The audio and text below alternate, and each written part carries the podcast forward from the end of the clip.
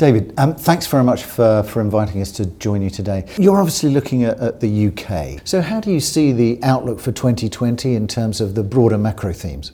Sure. Well, in 2019, what we saw for the UK economy was a year of pretty slow growth, and also we saw the economy lose a bit of momentum as the year progressed. So, to be honest, we're going into 2020 with not that much momentum, but we certainly see it as a year that's going to improve as the year goes through.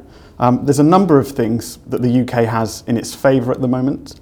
The labour market continues to be very strong, and that means that earnings growth will continue to outpace inflation, very good for the consumer. We're also certainly going to see higher government spending. Um, in 2019, fiscal policy was a drag. In 2020, it will switch to providing a boost.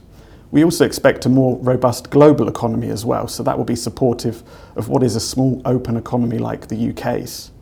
But against that, there will be continued uncertainty. The general election result, that will see uncertainty diminish, but certainly not be completely eliminated.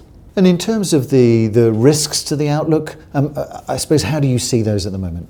Yes, well, I think when you talk about risks, Unfortunately, we all want to move on from talking about Brexit, but Brexit is a process, a long process, rather than just an event. So at the 31st of January, we won't be able to just move on. We will have to continue to think about that. And whether the UK and the EU can reach a comprehensive trade agreement over the course of a year, that's a big question. Probably not, I would say, and that raises the risk of the UK reverting to WTO rules in the way it trades with the EU, which would be damaging to the economy undoubtedly. However, we don't see that as the most likely outcome. We think there will be a limited agreement at least, and other things will be rolled over so that risk will be averted. Does that lead you to, to particularly look at any sectors that you think will outperform, regions that will outperform versus those that may not perform so well in 2020?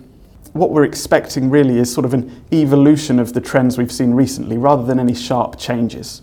So, if for a moment I put retail to one side, then generally in the occupier markets, we're seeing strength there, we're seeing good conditions, we're seeing robust, maybe not spectacular demand, meeting fairly limited supply, and that's leading to modest rental growth. So, a good story there with the bigger picture being one that we don't expect any sharp changes in the direction in occupier markets. When we're looking for pockets of outperformance, that's probably going to be where we see a bit of a change in investor sentiment. And I would say that central London offices is probably the number one candidate in that regard. We saw a big improvement in the occupier market through 2019, and we expect that strength to continue into 2020. However, what we didn't see in 2019 was that being reflected in investor sentiment, activity, and pricing because you had all of the political uncertainty holding that back. And I think in 2020, you will begin to see that happening. And that will mean that you do get a bit of repricing, a bit of yield compression coming through in that sector, and a bit of outperformance as a consequence. Great, thanks very much, David. Um, we look forward to catching up again later in the year and, and, uh, and seeing how this has progressed. Thank you. Thank you.